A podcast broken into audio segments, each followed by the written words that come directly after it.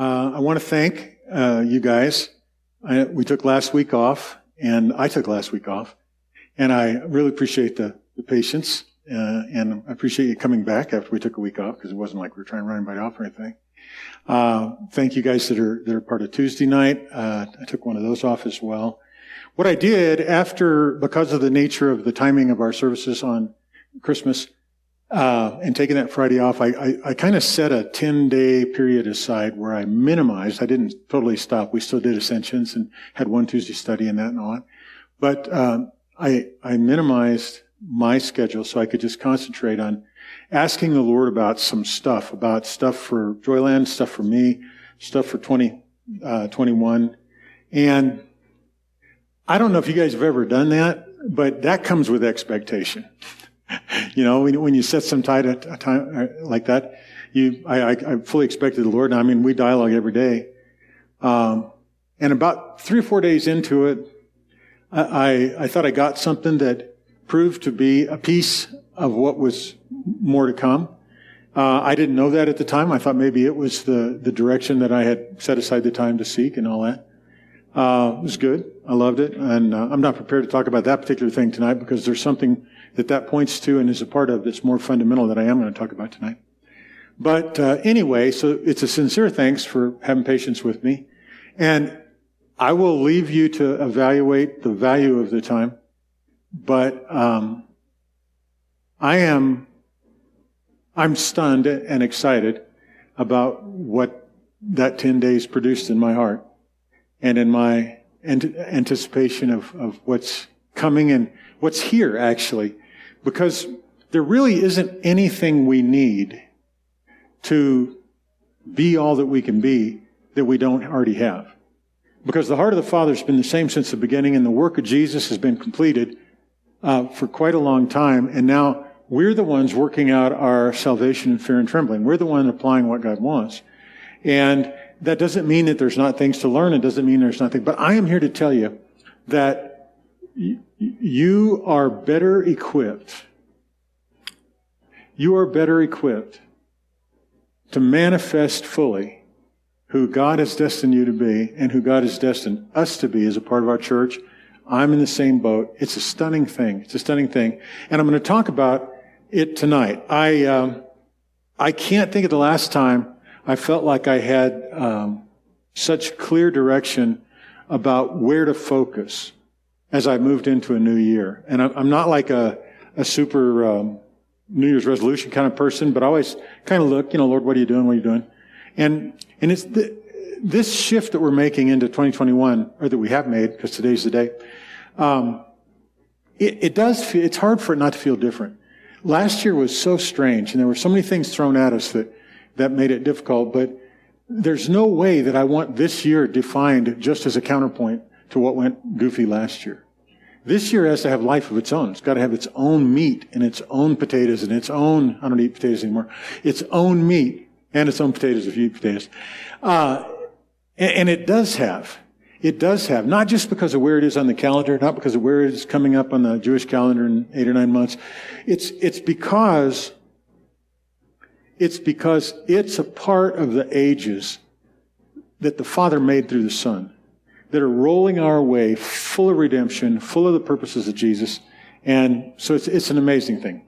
So I want to talk to you tonight about something that's going to be the theme in my life, message, studies, prayers, conversations, and everything else uh, for a while.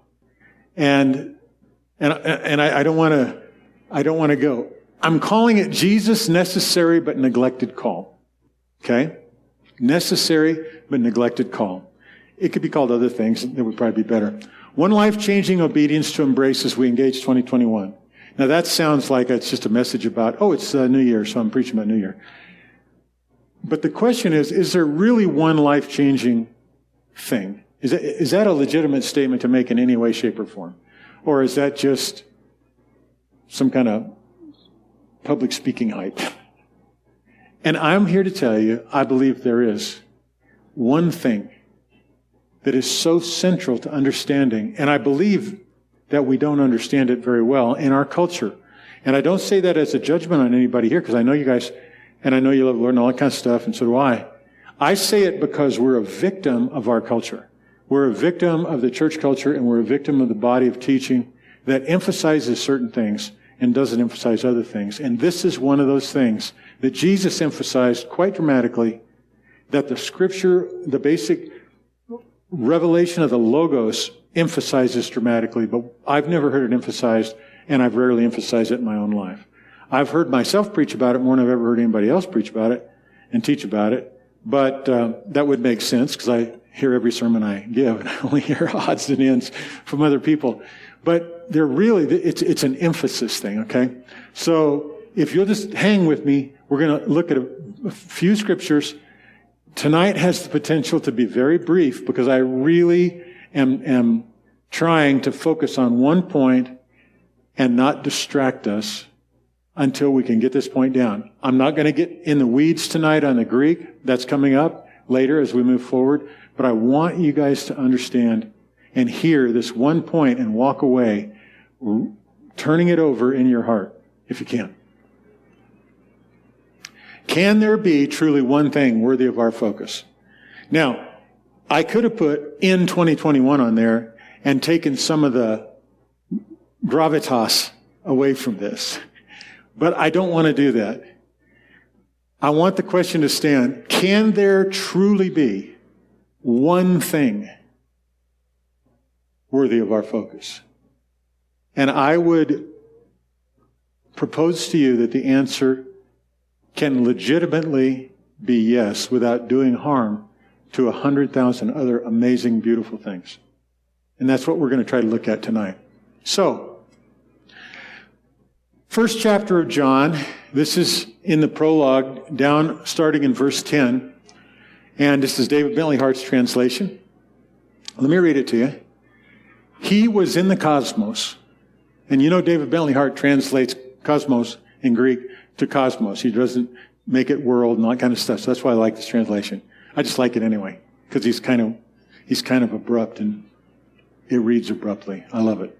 He was in the cosmos and through him, obviously, he's talking about the Logos, he's talking about Jesus, right? He was in the cosmos, and through him, the cosmos came to be. And the cosmos did not recognize him. He came to those things that were his own. Now, I love that translation because remember when we looked in John 14 and, and uh, 13 and 14, we came to understand that the cosmos was more inclusive than just the culture of the world, that it included everything pretty much. Uh, and, and so he came to those things people, plants, planets, all this kind of stuff, earth especially. He came to those things which were his own, and they who were his own did not accept him. But as many as did accept him, to them he gave a gift. He gave the power to become God's children. To those having faith in his name, those born not from blood, nor from a man's desire, but from God. All right, now I highlighted a couple things on this passage I want you to see. You know where we're at in the Gospel of John, right? First chapter, down about 10, 12 verses there. We're talking about the incarnation of the Logos, the Word of the Father. We're talking about Jesus coming. We're talking about uh, what's celebrated in Christmas, what's properly celebrated in Feast of Tabernacles, I think probably, or uh, anyway, whatever. I, we're going to get that straightened out eventually. But the point is, celebrate it. Nothing happens in January. Celebrate his incarnation this month too, and next month and beyond that. Because he came into this cosmos that he created. It's a big deal. But look at what it says as many as did accept him, because nobody accepted him.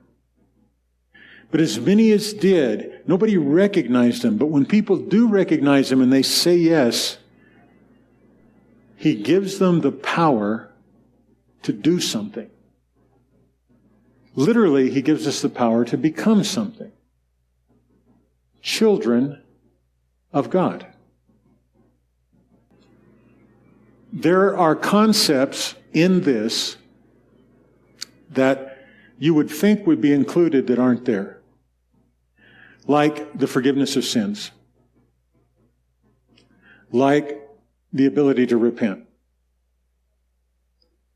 I'm not saying those things are not important, and I'm not saying they're not a part of this gift. What I'm saying, though, is that the focus of this is wrapped around this one extraordinary gift, and that is the power to become God's children. To those having faith in his name, to those, and then look at this phrase, born not from blood, nor from a man's desire, but from God. Now, I could read that in the New American Standard, and it would be the way I read it and thought about it for most of my life. Uh, I think I'll do that, as a matter of fact. Plus, let me use my cool glasses. I didn't mark it because I wasn't going to use this Bible. But just so it sounds a little bit more familiar than David Bentley Hart's translation. But as many as receive him, to them he gave the right to become children of God, even to those who believe in his name, who were born not of blood, nor of the will of flesh, nor of the will of man, but of God. Now, let me explain why I like this translation a little bit better than the New American Standard one. The choice of the word right is it leaves the door open in my thinking and in most people's thinking that like if I give Ronnie the right to come over to my house or if I give Ronnie the right to borrow my car, let's say, that really has no impact on Ronnie until he tries to borrow my car. But if I give him the power to do something, you have that power sitting there latently, not just to be exercised as an option someday if you choose to, but you actually have it. It's, it's yours. And it's a subtle sort of distinction in the idea of exousia. But I love what it says here because here's a commodity, the power to become God's children. And Jesus gives it to those who accept it, who receive it. To those having faith in his name, those born not from blood, not from a man's desire or the will of man, but from God. But from or of God. All right. This is one of the places, and another one comes up in the next scripture we're going to look at, where John uh, talked about, um, wrote about Jesus speaking to Nicodemus, where the phrase born again comes from, or born from above, or born of God. And one of the, uh, the, the, the distinctions I want to make is that if we rightly understand this, we will not be tempted to think that the centerpiece, the big deal of Christianity, the big deal of evangelism, the big deal of uh, our witness is to get somebody to say the sinner's prayer. But that is a version of the gospel that permeates our culture. And there have been a lot of people who the Lord has responded to that prayer. I mean, and, and, I, I know beef about that. There's a lot of people who have, in that, in that moment, they have accepted him. They have extended their heart. They have received him. They have put faith in his name and, and he responded. But the expectation of what that produces misses this, I find, in almost everybody. Because mostly people will then associate that prayer with forgiveness, uh, receiving forgiveness, which they do get, in fact. Most of them will associate the, that moment of that prayer with something in the neighborhood of repentance or in uh, some kind of atoning uh, application or mostly going to heaven, skipping hell. Now, yeah, I'm all for those things. I want to go to heaven. I don't want to deal with any more of hell than I have to. But I don't know. I, I can't name very many conversations I've had with people about accepting Jesus where the centerpiece of that thought and that concept was, oh my goodness, I have been given the power to become God's child. I just don't know. I've not had that conversation with lots and lots of people. I've had it more lately with people I've been talking to. But, and there's evidence abounding in the church culture that that is a missing part of what is plainly stated here. Because there's, you go down a Christian bookstore, there's all kinds of stuff about sonship. There's all kinds of stuff about how to overcome having a bad father. Or how to, you know, overcome a bad home life or something like that. I love Dan Mohler. Dan's coming in, a few months too. It'll be fun. He's going to be here in February, uh, one night, I think, up at the Rock. And I'll keep you guys posted when that is. And then he's going to be here in May. So I'm super excited about it. But, um, Dan's dad was, uh, was an alcoholic. And I, I love it that Dan says, what does that have to do with my father? He says, my dad was just a guy broken like the rest of us. What does that have to do with what I know from my Heavenly Father, who's a perfect dad? And it's because Dan got a hold of this that he's a child of God. We sang that in worship. And I want you to make this declaration more than just when we sing that song occasionally. But you are what He has made you to be. You are what He has given you the power to be. He has given us, this is what happened when Jesus came, is He gave us the power to be a child of God, born not from blood, so it doesn't draw on our own lineage, it doesn't draw on our own uh, tribe per, per se or our own family line. It, it isn't from the desire that happened after the honeymoon or in the back seat of the car or wherever that desire manifests. It is of God. You are not born again because somebody witnessed to you and you agreed. You are not born again because somebody led you in a sinner's prayer. You are born again because God willed it and sent his son to be the vehicle for the release of that gift in his name. Okay? Now, you could say, well, I don't know, Larry, there's a lot of stuff out there. Here's Jesus being accosted by a man named Nicodemus. So let's just read real quick. This is in chapter 3. Now there was a man, one of the Pharisees, whose name was Nicodemus, a ruler of the Judeans. This was a significant man in that culture and in the church. This was a significant man. He was a ruler of the Judeans. Jesus received this guy knowing who he was.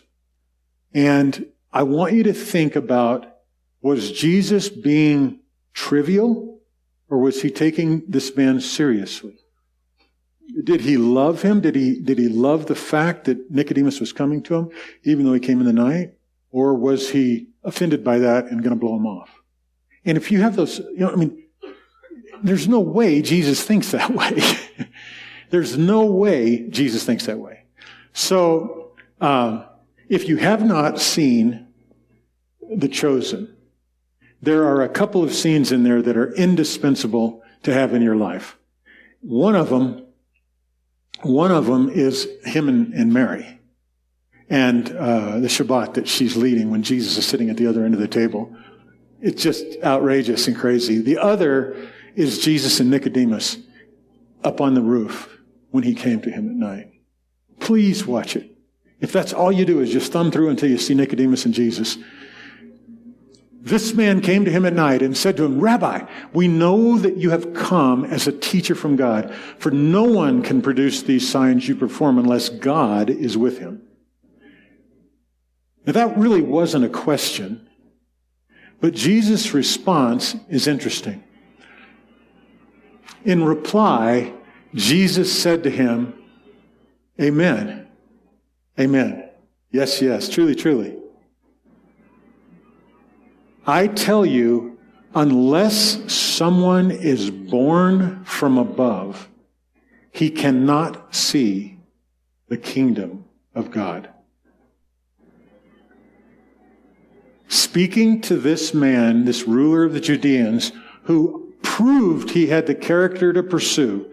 He proved, in spite of his exalted position in, uh, in the temple and in the, in the, in the structure of the, the community there, he came to Jesus with respect and with honor. And Jesus didn't say boo or thank you or oh wow or anything along these lines. What he said was, Amen, amen, I tell you, unless someone is born from above, he cannot see the kingdom of the heavens. How important is that declaration? It's very important. Uh, a good friend of mine is doing a theological roundtable coming up in a, next week, actually, Harold Eberle. And um, one of the hallmarks of Harold's ministry, if you've known him for a while, is that he like he spends his whole life, actually, in, in a lot of ways, trying to get the church to go from a salvation-based gospel to a kingdom-based gospel. Because the salvation-based gospel has co-opted the concept of born again to just getting straightened out, forgiven, and the ticket to heaven. But there's so much more than just going to heaven. There's getting heaven released in us. There's, there's, there's becoming a child of God. That's kingdom stuff. That's where we, that's where we live. That's where we go. So, one of the problems in the church today, and this is what I'm so incredibly grateful that the Lord has shown me that we can have a voice too. I can, you can, Joanne can. Is that one of the reasons that the kingdom is such a vague, distant, unreal concept is because we've co-opted the being born of God into a transaction to get forgiven and go to heaven. Instead of being born from God so that we can rise from that birth and we can realize that God, Almighty God, Jehovah, Yahweh, the Ancient of Days, the Creator and Sustainer of all that is, He is our Father. And I am here to tell you that there is no point of identity that exists, period, that is more fundamental and more significant than that God Almighty, the Ancient of Days, the Creator and Sustainer of all, and all the myriad of names, He is your Father. That realization is what we miss when we co opt and minimize the concept of being born of God into a transaction that Jesus laid the groundwork for. God bless everything that happened that way, but where he laid a transaction for us to overcome some problem that had uh, put us on God's bad side. Even the concept of being lured into thinking that we're on God's bad side or that we could be on God's bad side is in direct opposition to what Jesus' coming reveals. And it's not hard to get out of Scripture. Paul says, while we were yet sinners, Christ died for us. He wasn't waiting for us to be born again. He was borning us again by the sending of his son. In a minute, I'm going to read some, a little thing that, that, uh, went back and forth between me and the Lord. And it was, I mean, the first moment that God could set up things to send, he set him up and he sent. And he did so to reveal his heart toward us before we ever knew it or responded. He was our father. And he was acting like a father from the beginning while we were acting like we lived in some sort of independence, some sort of unique separated state.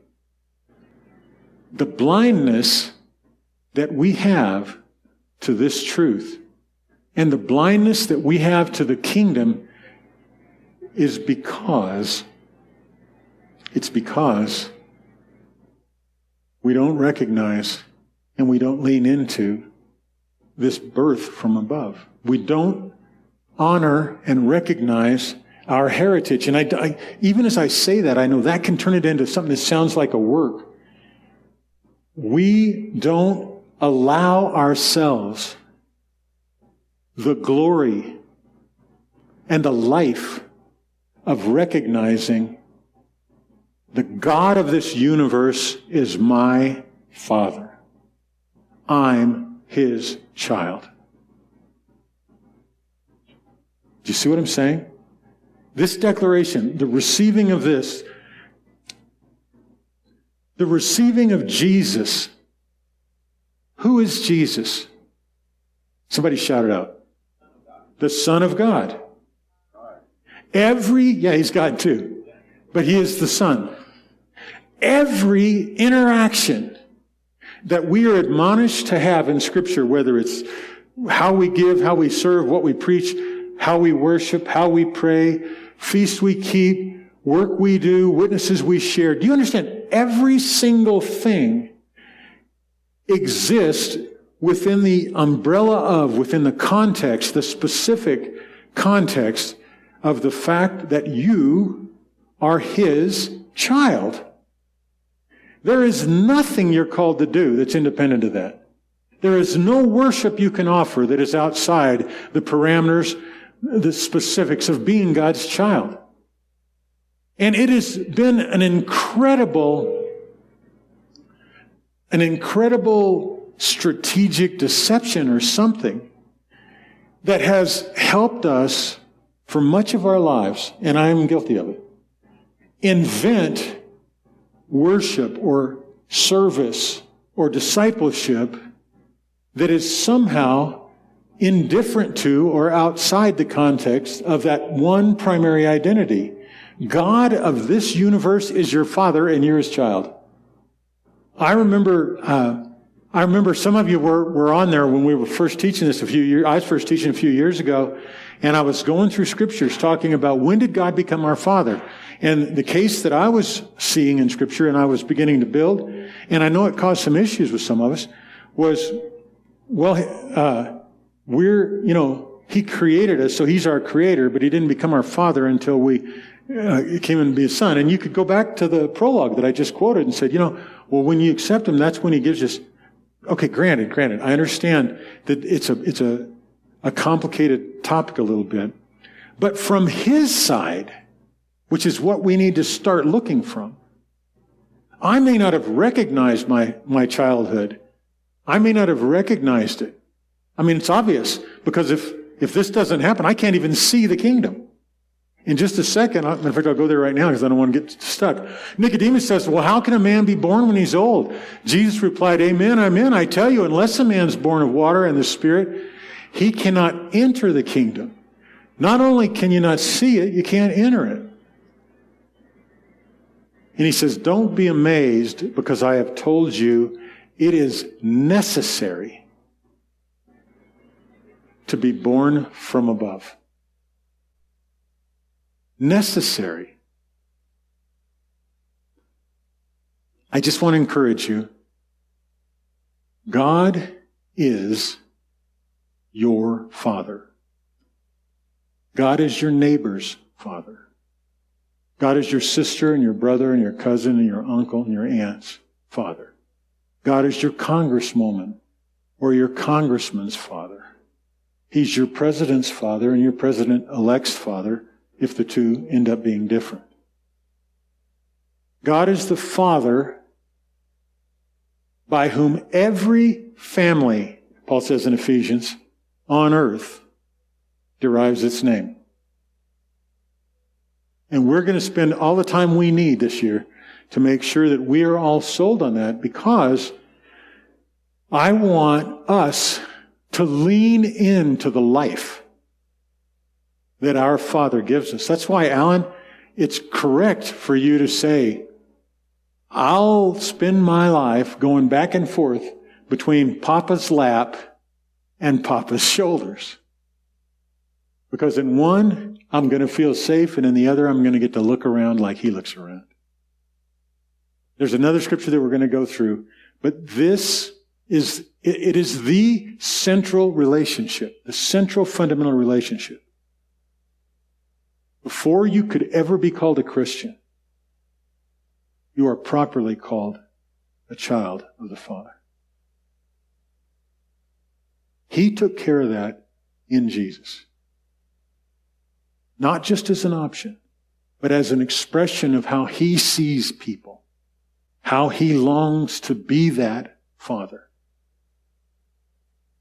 There's a couple things that we could do uh, to look at quick examples. When the disciples first asked Jesus, teach us how to pray, he could have said anything he wanted. What he said was, Our Father. Our Father.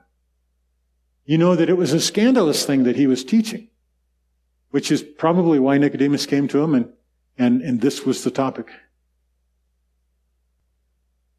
Since you said we'll be discussing this for a while, these will just be points to ponder. Okay. Um, but if we back up in the slides to the very first one where it was part of the prolog uh-huh. if you wouldn't mind doing that. Oh, sure. There was uh, something that's a little confusing. You know, the idea that it clearly says in the Bible is not clear yeah. to me. Um, it's basically saying that we he came to us, but we didn't accept him. He, I'm one of his own, mm-hmm. And they who were his own did not accept him. Mm-hmm. Then it flips and says, "But as many that did accept him." Mm-hmm. So right there, there's a little bit of a what the heck does that mean? Um, what I'm trying to do, I've shifted as you know, but mm-hmm. for others that, that don't know me, I've shifted from this idea that there's in and out, and then those that have said a certain prayer are in, and those that haven't are out. I believe everybody's in. Um, and I think you've done a masterful job of helping us understand that. But I don't get it from here yet. Um, and so it appears that it says, but as many as that did accept him, and accepting him seems like it's something we do and that's a little confusing. To them, he gave the power to become God's children. I am currently under the impression that we all have the power to become God's children. Period. Well, here's what I would uh, here's what I would suggest that you kind of hold the thought as we move forward to develop it. Mm-hmm. That so first of all, one thing I want you guys to keep in mind is it's okay to set your heart to believe what the scripture says, even if you have a question about something else it says, or it doesn't seem like it reconciles. That's another one of the disastrous obligations we have put upon ourselves, which is to make everything make sense simultaneously. So reduce it to its simplest form. He came to those things which were his own, and they who were his own did not accept him. That doesn't say anything about him coming or the Father sending him. It says only about those he sent to.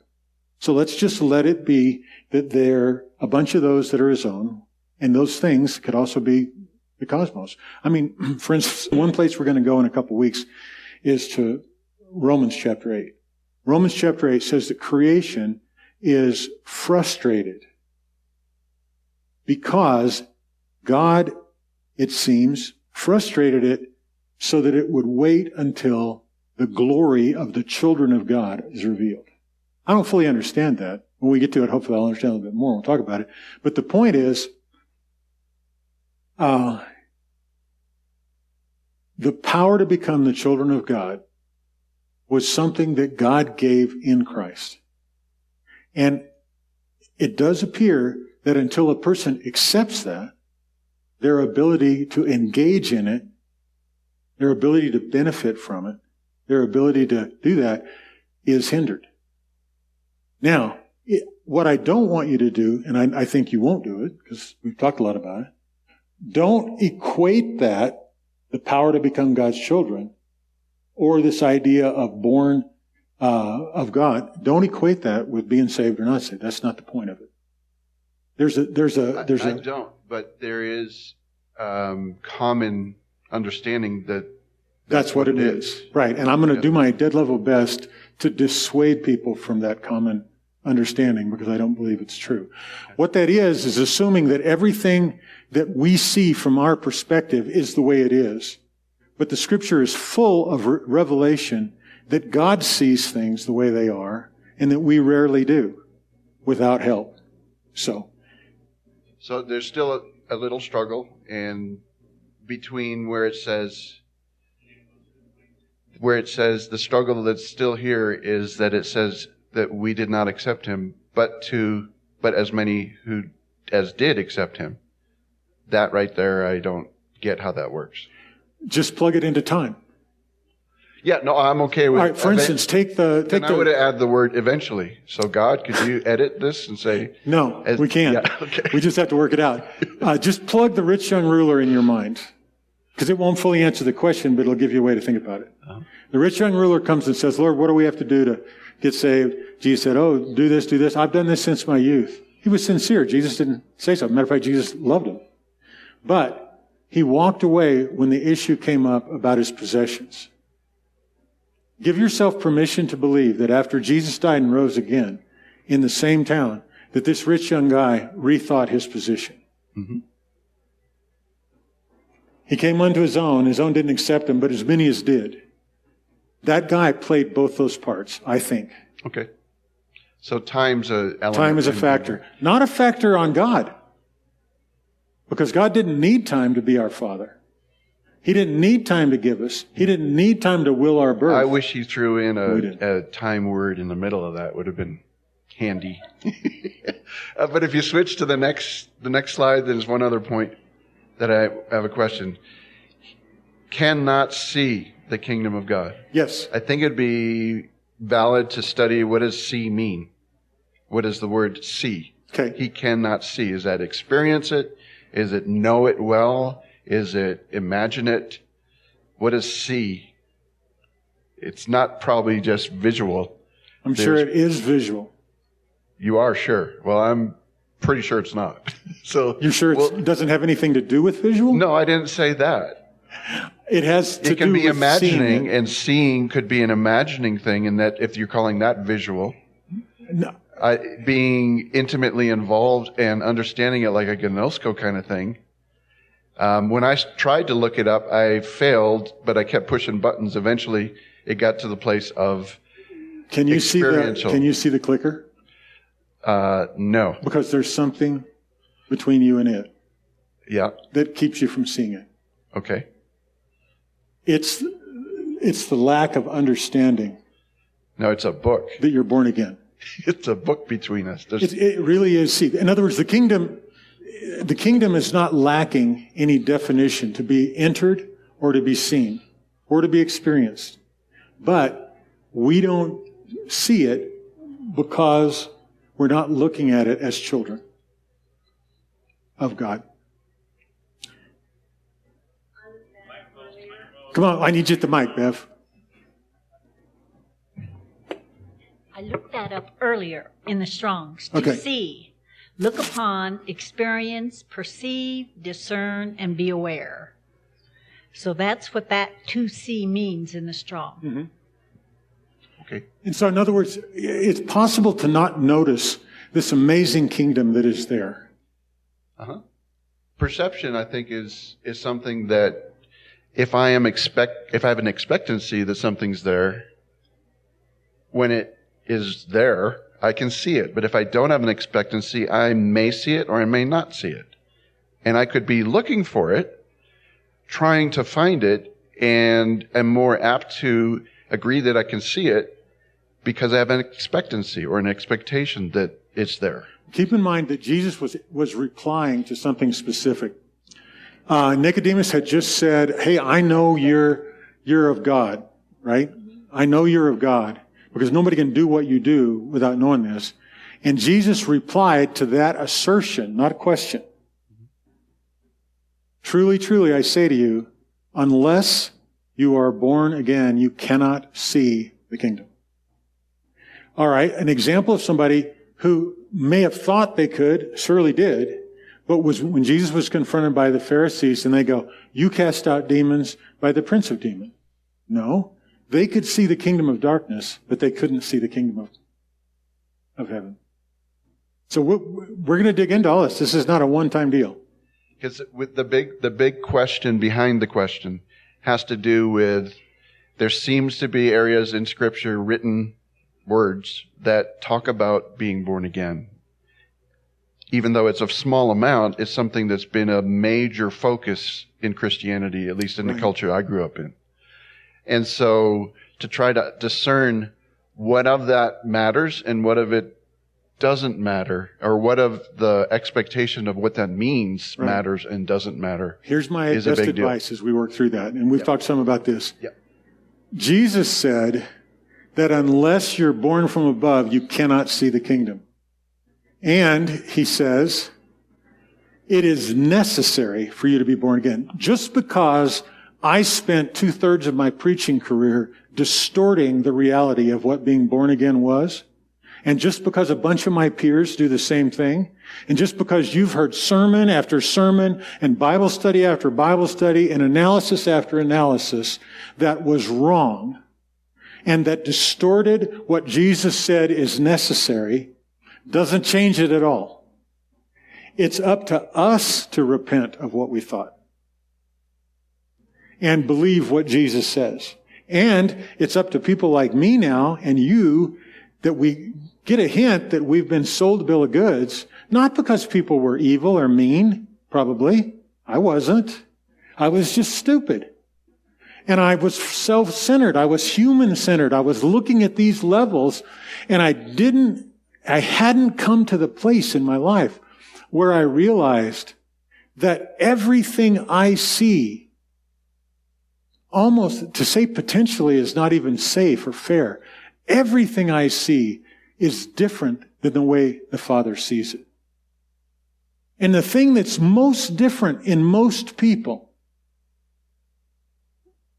is how the person they're looking at looks to them versus how that person looks to the Father. And more so than even that, because you only see anybody occasionally, but you see yourself all the time. And the truth of the matter is, I have logged more inaccurate assessments, more inaccurate views of who I am than any other living person on the earth. Dave and I, we'll compare notes. We may have competed. We're close enough in age that it. And you know what? I, the way I saw myself so many times and still have the capacity to today, it wasn't because I was trying to, to bolster myself up and look bigger than I am. That's, oh my God, if that's the only problem we had was thinking a little more highly of ourselves than was true, I wouldn't be preaching this series. I wouldn't be devoting my life to this and our church to this this year. The truth of the matter is, the ways that I have seen myself and that you see yourself that are distorted are ways that are not how the Father sees you as his child. And that is a practical manifestation, not a, not a soteriological one. That means salvation. Not a theological manifestation. It's a practical manifestation. The Pharisees, when Jesus, when they came to Jesus and started accusing him of all kinds of things, and he said, look, you've never seen my father or heard his voice. Because if you did, you would have known me. You know, these are practical problems, but they aren't destiny defining issues. The Father knows who we are. He knew who they were. And it gets complicated because Jesus said, You're your father, the devil. Uh, okay? It's complicated. I'm not saying it's not, but let's not, for the sake of reducing this down to some formulaic simplicity, deny that fact, which is It's necessary for you to be born, not of the will of man, not of man's desire, of God. That's why he came. Not everybody recognizes it at any given point in time, but it is a fact. Because the way God sees things is it. All right, so I've got to wrap up. This wasn't just a priority in general to the world. That hour the disciples approached Jesus, this is Matthew 18, saying, Who then is the greater in the kingdom of heaven? And calling a child forward, he stood the child in their midst and said, Amen. Sound familiar? I tell you, unless you turn back and become as children, you most certainly may not enter the kingdom of the heavens. He therefore who will make himself small as a child, this one is the greater in the kingdom of heavens. And whoever welcomes one such child in my name welcomes me. Unless you turn back and become as a little child, unless you are converted and become as a little child, unless you repent and become a little child, we do have to change, and it does matter. But we are changing into a reality, out of a falsehood out of a lie. We are not independent agents sitting over here evaluating two options and going, well, I don't know. I feel like this is true, but I hear him saying this is true. That's not the kind of option he, that's not, Jesus never says, truly, truly, I say to you, and then gives you a choice like that. That's not, and we're going to find it. Here's why I'm so ex- excited about teaching about this stuff and talking about it and having Bible studies about it and praying about it and pursuing them in ascensions over it. Every single thing that the Bible teaches is the, the reality of it, the truth of it is found in the, in the reality of this identity. The Ancient of Days, the creator of the universe, is my Father and your Father. There's nothing you can understand about Christianity or Judaism for that matter, or Scripture or anything about living in this world outside the context of that reality. And when you get that reality, you have all kinds of freedom to study, to explore, to pray, to ask all kinds of questions and do all this kind of stuff. Like uh, Richard's in Florida, and I, I can't wait to talk to him when he gets back. But one of the things he always says is he says, when I found out that the Father loved me, just loved me, unconditionally for no reason, nothing I'd done, he just loved me, it changed everything. He's right.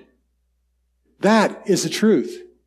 But it is a subset of a slightly larger truth, which is that why would a good father not love his child?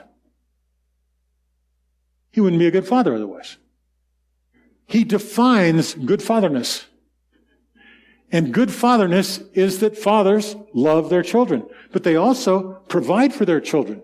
They also leave room for their children to grow and be independent. They, they, they thrive on the dependence, but they visualize us growing up into the fullness and the measure of the stature of Christ. You want to study Ephesians 4 and what the purpose of preachers and teachers and prophets?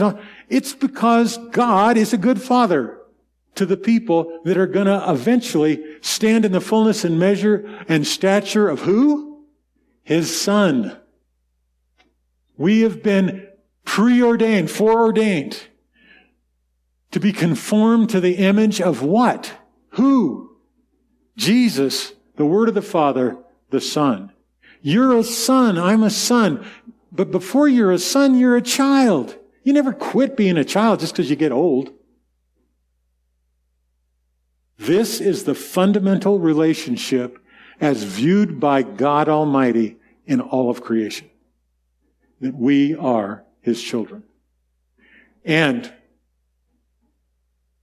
the acceptance of that, like Ronnie, what you're talking about, because it sounds like this acceptance is a deal, and we're just inundated with that acceptance being defined as the idea of getting saved or getting born again or something like that. We're going to have to work through it. I understand the confusion, but I have it myself. But God will give us the ability to see it from His side, to see us from His side. And once we do, I know, I know, I know it's going to change it and make it a lot simpler. Even though it may still be kind of hard to explain to somebody who's just still trying to make a case for being in and being out. Go ahead, Dave.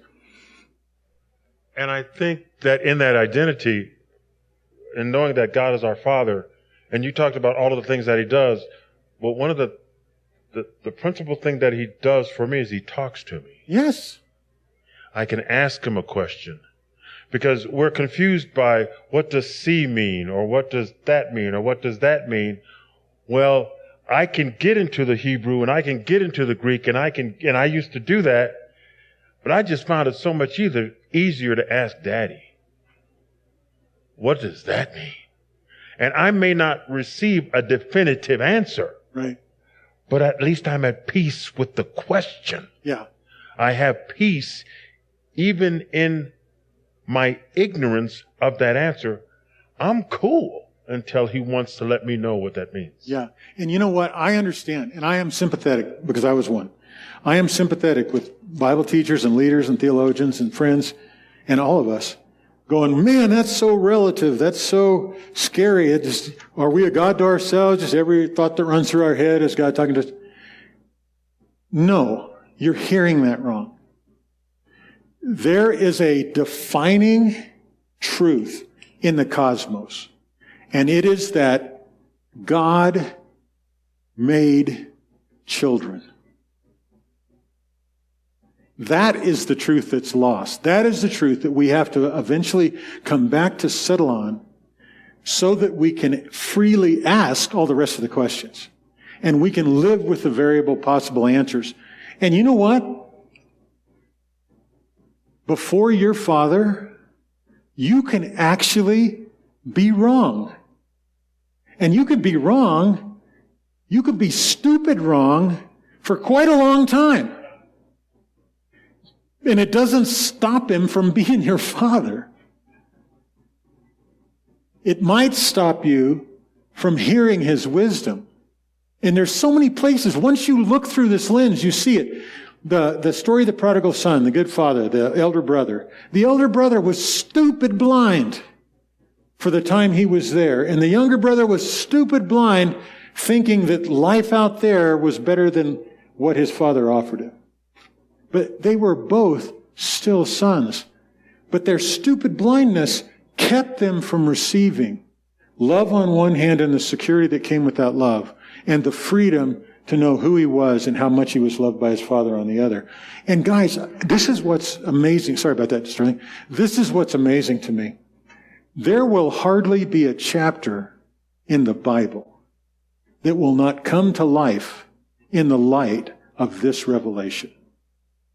I don't care whether it's parables, whether it's stories, whether it's teaching, whatever. I am super excited and I'm very grateful that the Lord said, here's something worth devoting this year to. Here's something worth devoting Joyland to, and here's something worth devoting your life and your lives to. That is the revelation that we are children of the Father. in whatever degree of unfamiliarity or knowledge that we have. This was just supposed to be an introduction. I think I'm, missing. Yeah.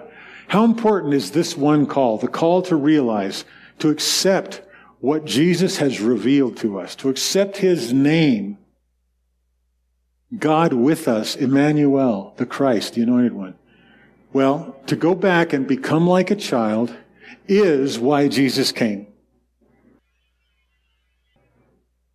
The confusion that has a tendency to exist through all this political stuff it is in part because we don't see the kingdom. And that is because we don't understand this relationship of child. Uh, it's how we enter and engage the kingdom of heaven. How many of you have spent time hoping against hope that the person you lay hands on will in fact be healed? It's this. I have complete confidence that once we can engage it, as children. And, you know, this is just an anecdotal story, but I've heard so many stories about Heidi Baker's kids over in Mozambique that run across a person who was attacked by a beast and Heidi gathers them around and their chest is open because of the attack and got maggots growing in it. And the kids just go, okay. And they put their hands in there and pray and the person jumps up to life after an hour. Children do that. People who know they're children. Not people who wish they were children. Wishing you were a child of God just shows that you're deceived. It's how we know our Father. I didn't talk about that in any of these scriptures, but it's eternal life. This is eternal life, that they would know you. Well, do you understand that you cannot know your Father except as a child? There's no abstract position. Yes, we could talk about adoption, and that's going to be an appropriate thing to do. But there's no position from which you can say, Daddy, my daddy, except to know you're his child. That's what we're here to know. Right. Um, one of the most important things I've heard tonight that's just so helpful and freeing is that you're free to get it wrong. Um, that's really important to me. Uh, I was sitting at the Leo Cafe with a friend of mine. He's a Charis Bible College student, and we were going over what a relationship with God is. And, and Abby was there, and his name's Stuart, so he's Uncle Stewie. Abby calls him Uncle Stubby.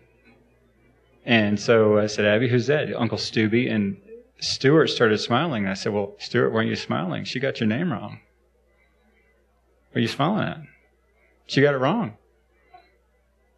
And he said, Well, because it's Abby. She says, Because you love her. Yeah. So what if we call somebody Jesus and his name's Yeshua? What if, what if, what if, does it mean anything in heaven at all? Yeah.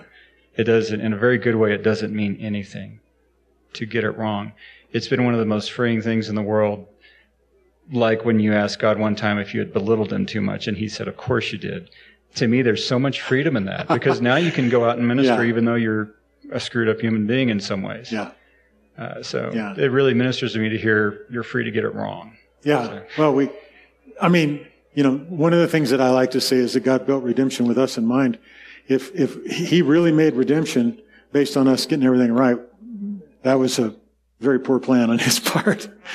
And I bet if he built the system that way, there wouldn't be any more than 10 or 12% of the people that would actually get redeemed. Oh, that is one of the theologies we're combating out there that does not depend upon the reality of being his child. Hmm. Okay, Father, I am so grateful that we can start every prayer with that. Even those prayers out of dark places where we don't know where we're at or we certainly don't feel worthy of, of being named your son. We've made promises that we've screwed up on. We're blind to our identity. We've, like Vicki was talking about early in the service, we've held hopes for a while and then we've been disappointed and we had a real honest moment and lashed out at you and then felt shame over it. We can always pray, Father. Because it is a reality from you. Lord, I don't know how to sort all the details out. Ronnie's questions tonight were spot on. And um, there probably are some places in scripture that I wish you'd thrown a couple modifiers in to clarify. But that's just me wishing. I believe this. I believe that as we purpose in our heart to receive the gift of the power to become your children through Jesus, not as a transaction that somehow qualifies us above and beyond our neighbor, but one that opens our heart and our eyes and our spirit up to be able to hear your voice and to be able to be led by your spirit. Paul does say in Romans that those that are led by the Spirit are children God. And so, Lord, by way of tonight's introduction, by your grace, Father, we will set our, our hearts and our minds and our purpose on recognizing ourselves. Children.